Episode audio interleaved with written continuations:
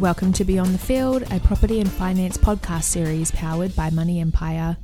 Today, our educational topic is wills, and we have the CEO of Public Trust, Glenys, joining us to discuss in more detail.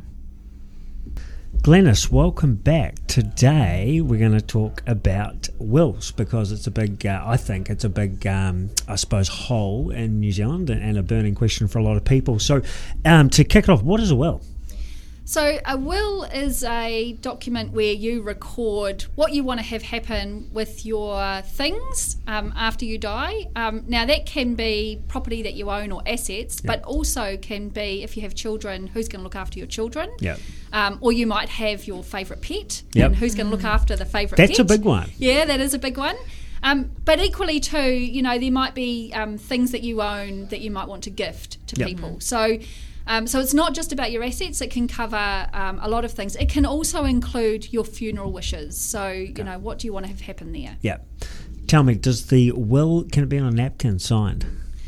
Look, technically, yes, it can be. Okay. You just need to make sure that two people have witnessed you signing it. Wow. and then could that be put in my top drawer?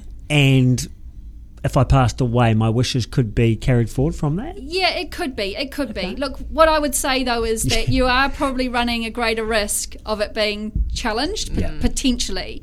So you're always best to um, go and it well, yeah, document it properly and go and get engaged with people that can give you Yeah. some advice around it too. So I suppose who needs a will? I know you touched on briefly around property and assets and that. Is Yeah. it anyone that really wants to take care of beneficiaries or, or family, whoever it may be, post them leaving this earth or being incapacitated or something? Yeah, look, look. I mean, we, we would say that um, everyone needs a will, particularly if you're you're over 18 Um, but in particular, uh, you need a will if you have assets over fifteen thousand dollars. So anything under that, you can actually settle um, without going to court Yeah. um, if you don't have a will.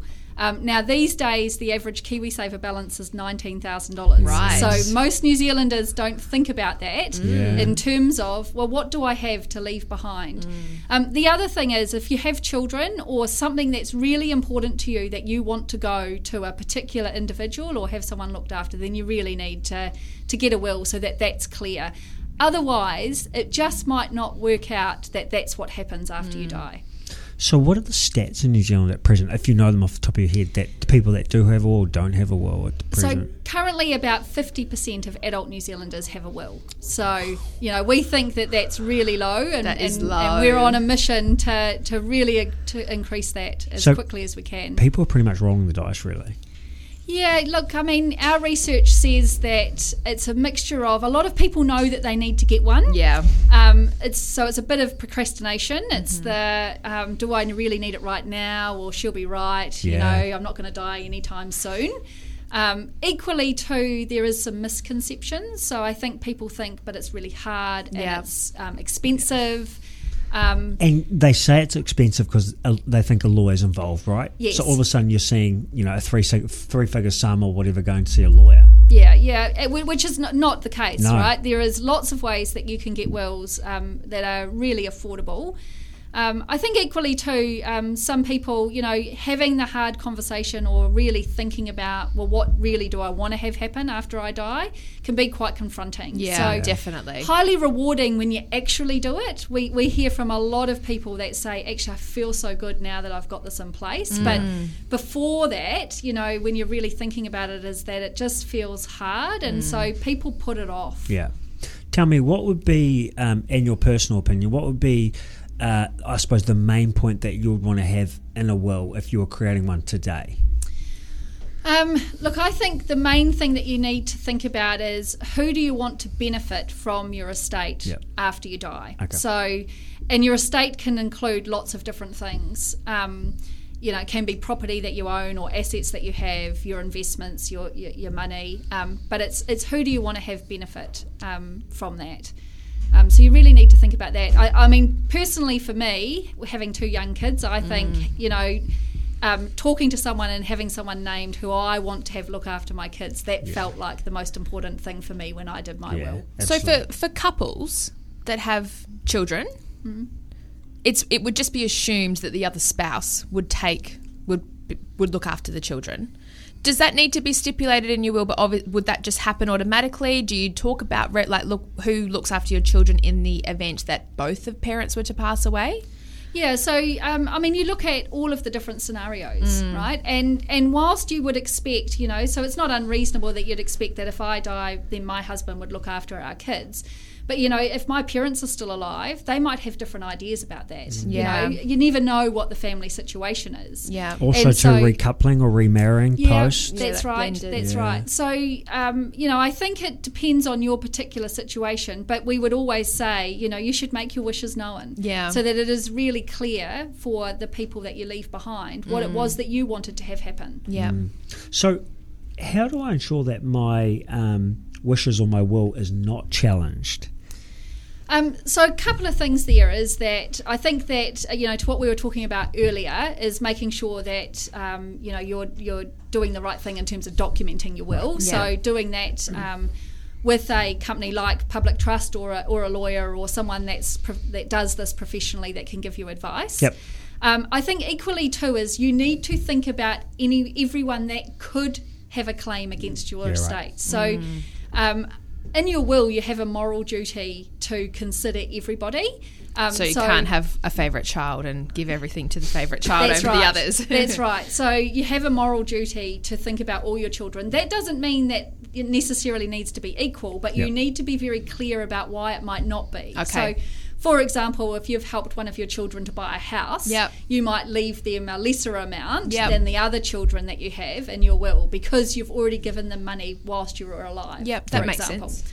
Um, but I, and then I think the other the other way. So you need to think about everyone that could claim. Mm-hmm. So you know, if you tell someone who's looking after you, "Oh, thank you, this means the world to me, and I'll leave you something in your will," then then you kind of have to. Otherwise, they might claim, Yes. right? If you go down that track. Um, I I mean, equally too, and not a lot of people like to do this, but you know, to really um, make it clear is then you can tell your beneficiaries and talk to them about, look, actually, this is what I've put in my will, and this is why Yeah. so that they are really clear about your intent and, and you know why you had um, thought about some things that way.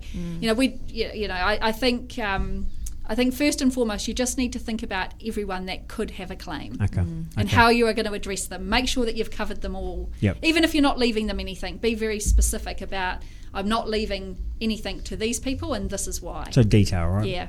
Um, I'm an average Kiwi. I live payday to payday. I don't have excess money. Um, easiest way and most cost effective way to get a will.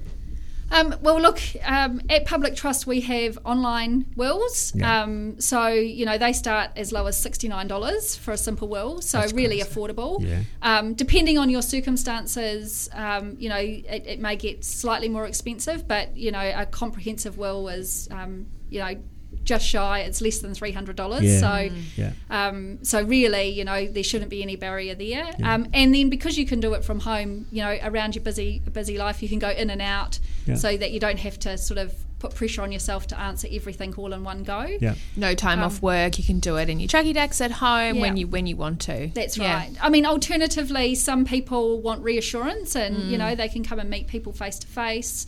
Um, and um, and equally too, you know, even if you are going through online, um, we offer a service where you can get it reviewed by a legal expert if you want that additional reassurance that you've actually done what you thought you were going to do online, Yeah. albeit that you know our online service has a lot of guidance notes to help people work it through. Fantastic. Listeners, we've just skimmed the surface on wills um, with Glenys here, but I tell you what, if you don't have one and you got the excuse of I don't have time or money, you can jump on Public Trust, do one online um, for minimal cost and minimal time, and at least you've got the, I suppose, the, the basic framework of a will in place. Um, so it's something that you really want to get into. But any questions, jump on um, or jump on our social platforms to find out more.